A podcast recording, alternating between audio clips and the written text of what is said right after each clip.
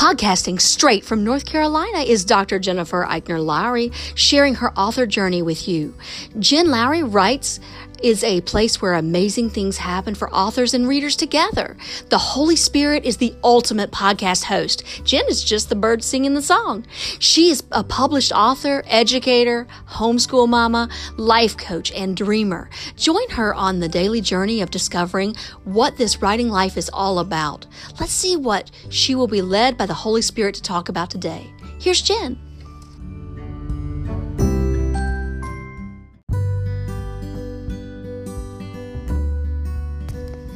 Thanks for supporting my Jen Lowry Writes podcast. My purpose is to inspire and encourage others to chase after their writing goals with faith and courage. By hitting the support this podcast button and with your monthly contribution of 99 cents, $4.99, or $9.99, you are helping me chase after mine.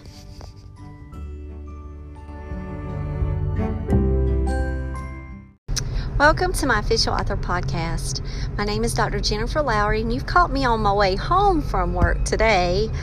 And I wanted to talk with you guys about this amazing, amazing idea that I heard about this program that I really am praying about.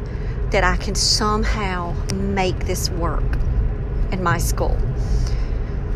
So, any chance that I get to have professional learning, I'm always taking it because you never know one who you're going to meet. you know, making connections with people is really important.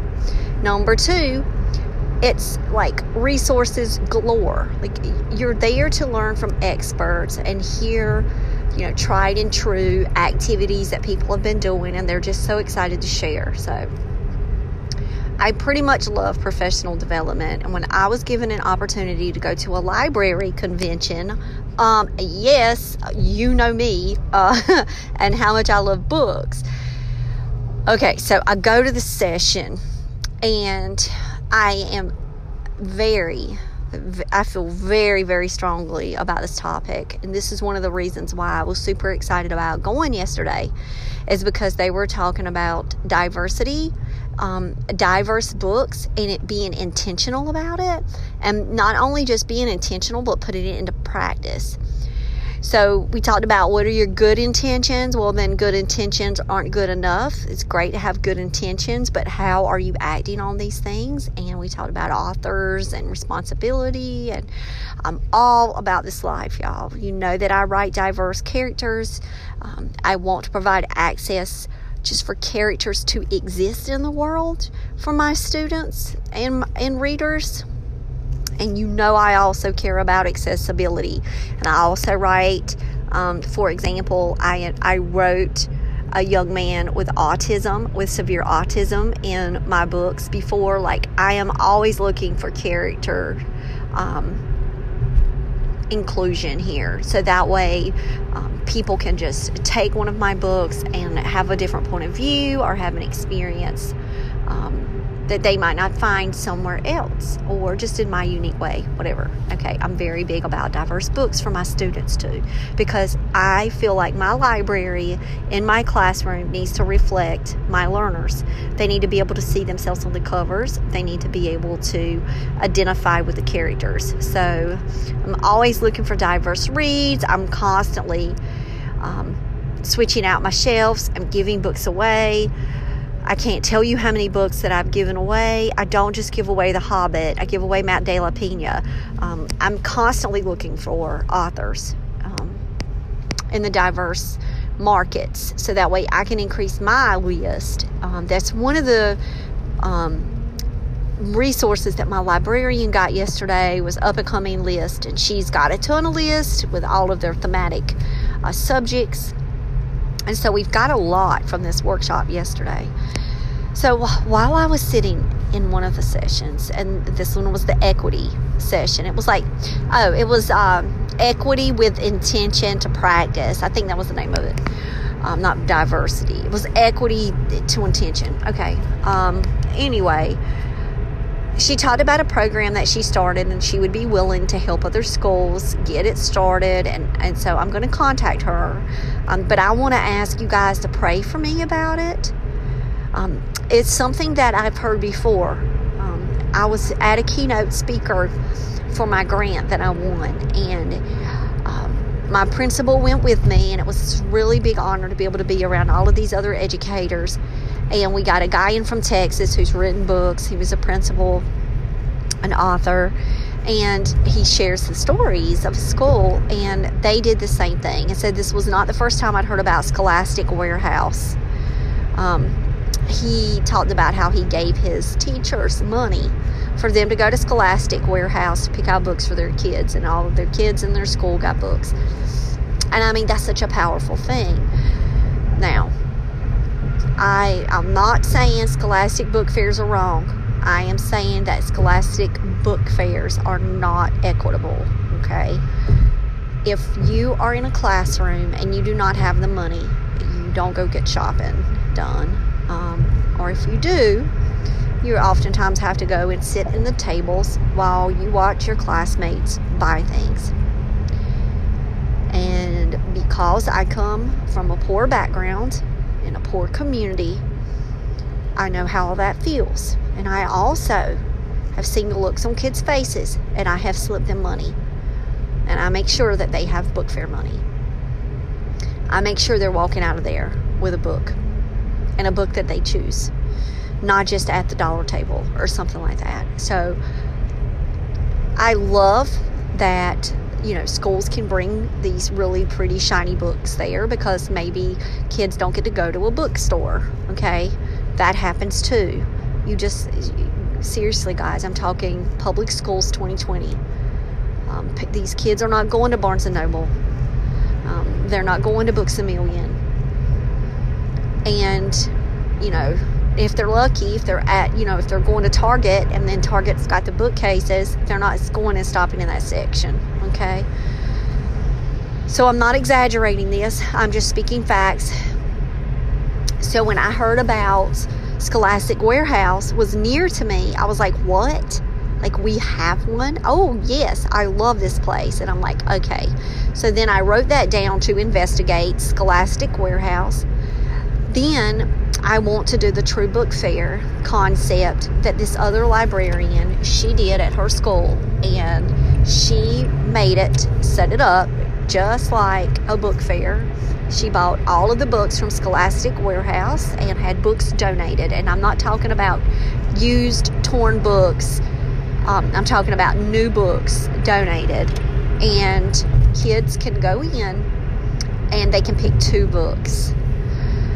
Now, I've been trying to think about how this can work. Um, I got my freshman count yesterday. I mean, I was texting people right away. Well, how many's in our freshman class again? I thought we had a little bit more. Um, and I was like, well, if you know, if we've got 550 in our freshman class, and then I'm needing, you know, to do this, like, how much money do I need? And so it's always that bottom line of money. But it would be so powerful to allow my students to shop for books and get their own books at a library book fair. And it would be called the True Book Fair. And it would be modeled after what this middle grades librarian is doing at her school. Now, she pitched all of this um, with an understanding that her principal was giving her the money, and her school was a small alternative school with a very small population of students. So that's where I'm in prayer about this. Um, I contacted someone from central office while I was in the meeting. I'm texting, finding our numbers. I'm, I'm emailing um, someone I know who cares about access and cares about equity. And I'm like, can we do this somehow? How can I do this? How can I make this work? Um, and so I'm, I'm on here talking to you guys about this because I need prayer. And prayer can open doors and we can get books. And so I go to work this morning. So I had the workshop yesterday. I go to work this morning. And I was praying yesterday about brand new books. Um, I go to work. I enter into the office and they say, Oh, you've got a box. We don't know who it's from. I'm like, Oh, so I thought it was for a grant that I wrote to get our special needs classes coffee gear. I thought maybe something else had come in. Um, we got them aprons and hats and name tags. So now they're official coffee business attire to go along with our coffee business. Um, so I thought it was that. And so I go running around so I can, you know, make this class happy. And I open it up, and it is a gigantic box of brand new books. And this is how prayer works. And not only were they brand new books, they were diverse books because this person knows me. And they wrote, cleaning off my office shelves. I thought about you and they signed their name and they sent me a free gift box of beautiful hardbacks, um, popular titles, spanking new books. And I said, Lord, I said, you know, I prayed about this yesterday and I've already got one box of books. Now, that one box of books would be enough for my kids in my classroom to be able to get two books, okay? Um, and so I could start with my classroom if nothing else. Now, the idea of what I loved about the True Book Fair is that not only in the fall of the year they got two books, in the spring of the year they had a book night with parents. They had a, a True Book Fair book night. Parents could come out with their kids, and if you showed up, you got a ticket to get a free book but you could bring your siblings. And so, this is what I do I encourage my students to check out library books to read to their two and three year olds. I've got every student in my class has like no, I'm not exaggerating, like five to eight siblings that live in their household, except one student's an only child. So I taught with them about they need to be the leader in literacy in their home and they need to bring the joy of books home to their their babies in their rooms and and you know read to their 2-year-old you know sister who came out to my awards program. So cute.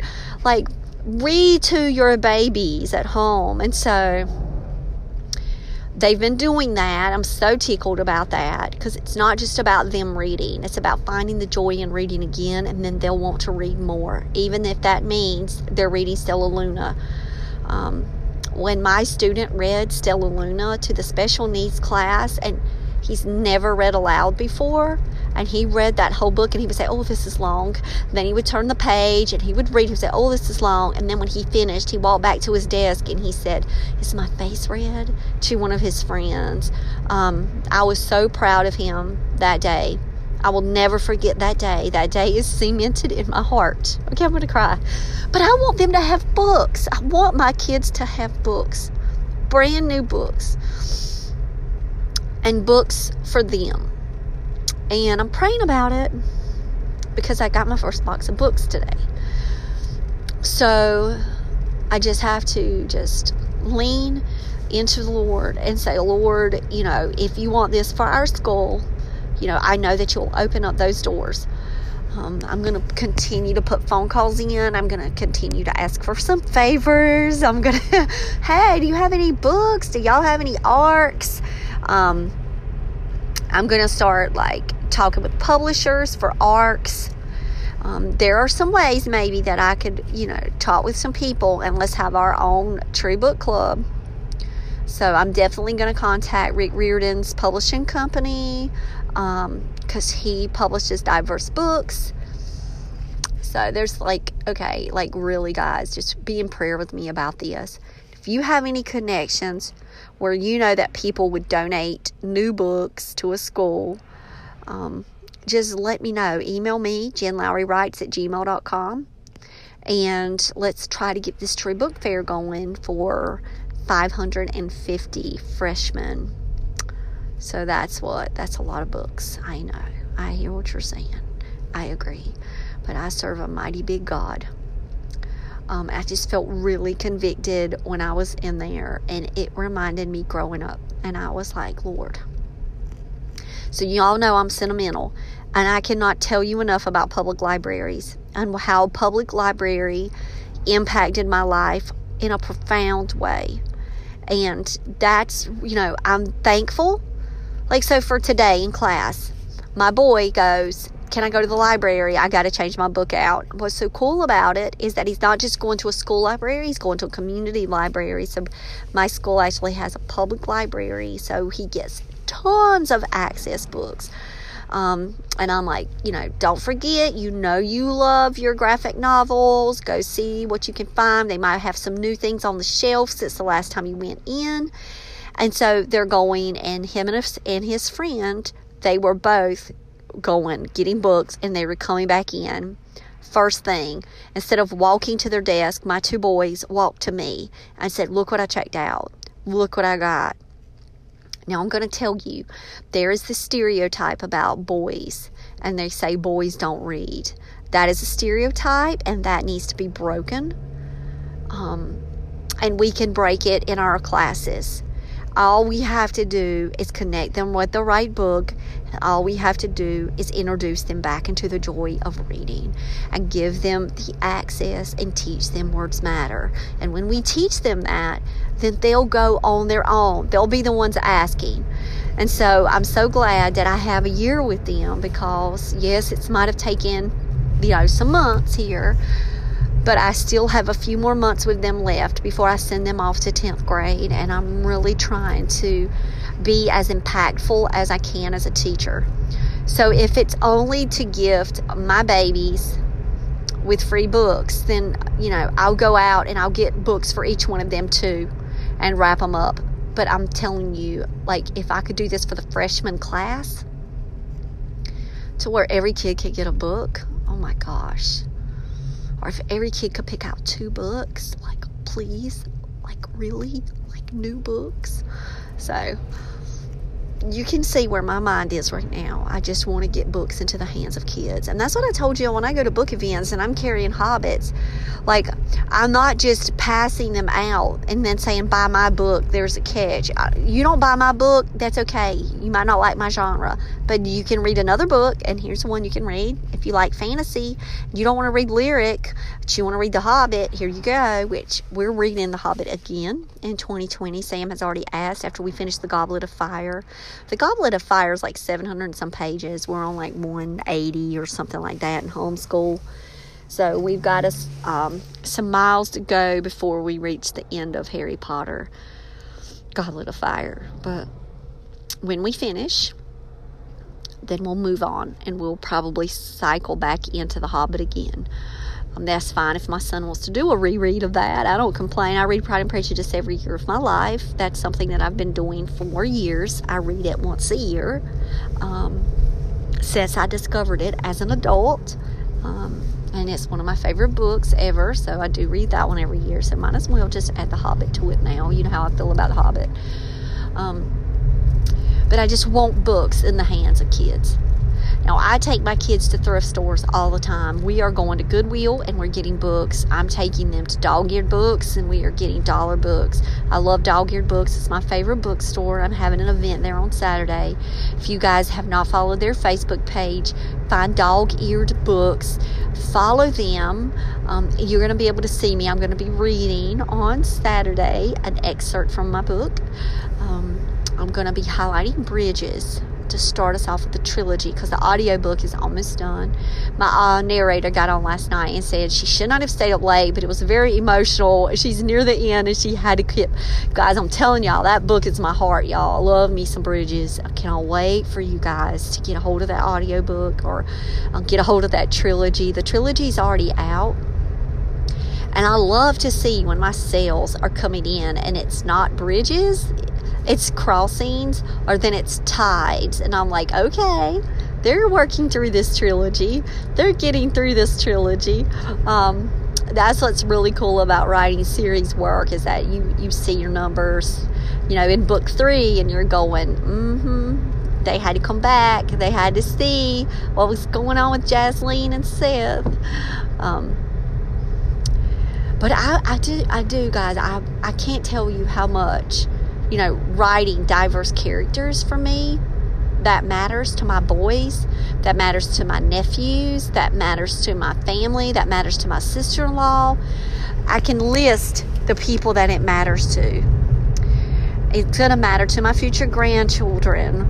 I'm not just writing these books just because. I'm writing them because it's reflective of my family, and I want to use the gifts that the Lord gave me to allow them to have books that are like mirrors to them. So, you know, I'm praying that I will continue to go down this route, um, that the Lord will continue to bless me with um, characters that will speak to my family and speak to others that um, need to have representation.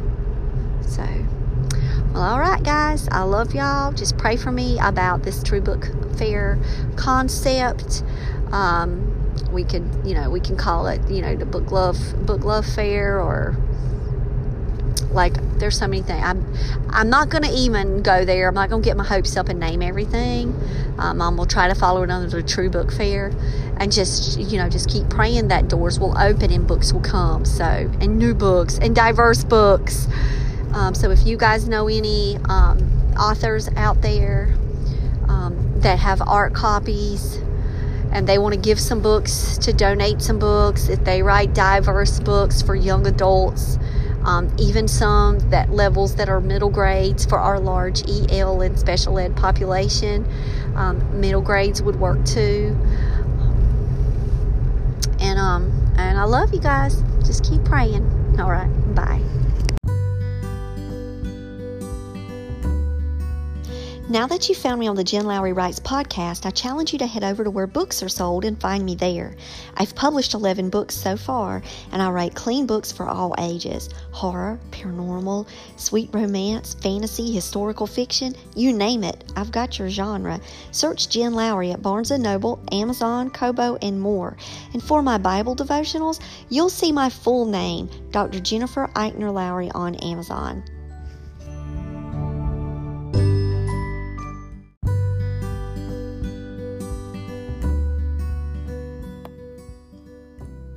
So I challenge you today to go out there and write something inspiring and share it with the world.